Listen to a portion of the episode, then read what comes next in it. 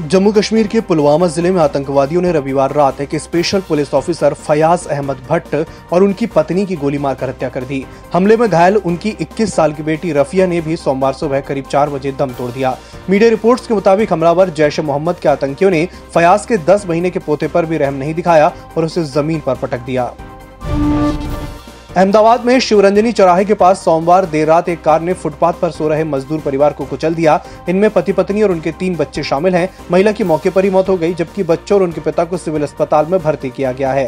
हादसे के बाद कार में सवार 4 युवक मौके से फरार हो गए, जिनकी तलाश की जा रही है। बताया जा रहा है कि 2 कारों के बीच रेस लगी थी। इसी दौरान ओवरटेक करते समय दूसरी कार फुटपाथ पर चढ़ गई, जिसकी चपेट में ये परिवार आ गया। केंद्रीय मंत्री नितिन गडकरी ने भारत में इथेनॉल आधारित फ्लेक्स फ्यूल इंजन को अनुमति देने का फैसला किया है। उन्होंने कहा कि इस योजना को शुरू करने जा रहे हैं और 3 महीने के अंदर इसे लॉन्च किया जाएगा। इसमें पेट्रोल और डीजल की बढ़ती कीमतों से बड़ी राहत मिलेगी।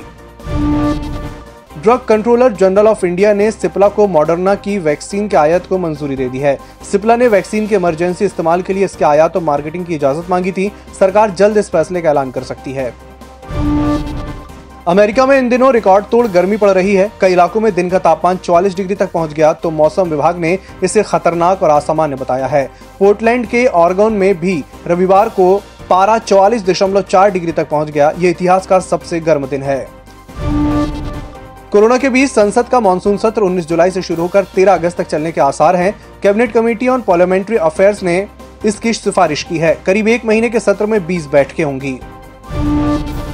हफ्ते के दूसरे कारोबारी दिन शेयर बाजार कमजोरी के साथ बंद हुआ। बीएसई सेंसेक्स 186 अंक की गिरावट के साथ 52,550 अंक पर रहा। एनएसई निफ्टी 66 पॉइंट कमजोर होकर 15,748 पॉइंट पर बंद हुआ। बाजार में आज चौतरफा बिकवाली हुई।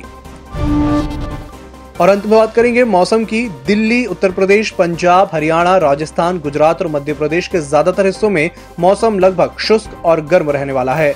स्काईमेट वेदर रिपोर्ट्स की माने तो बिहार के अररिया, सुपौल, भागलपुर, कटिहार, किशनगंज, पूर्णिया के अलावा पश्चिम बंगाल समेत पूर्वोत्तर राज्यों में बारिश गतिविधियां जारी रहेंगी।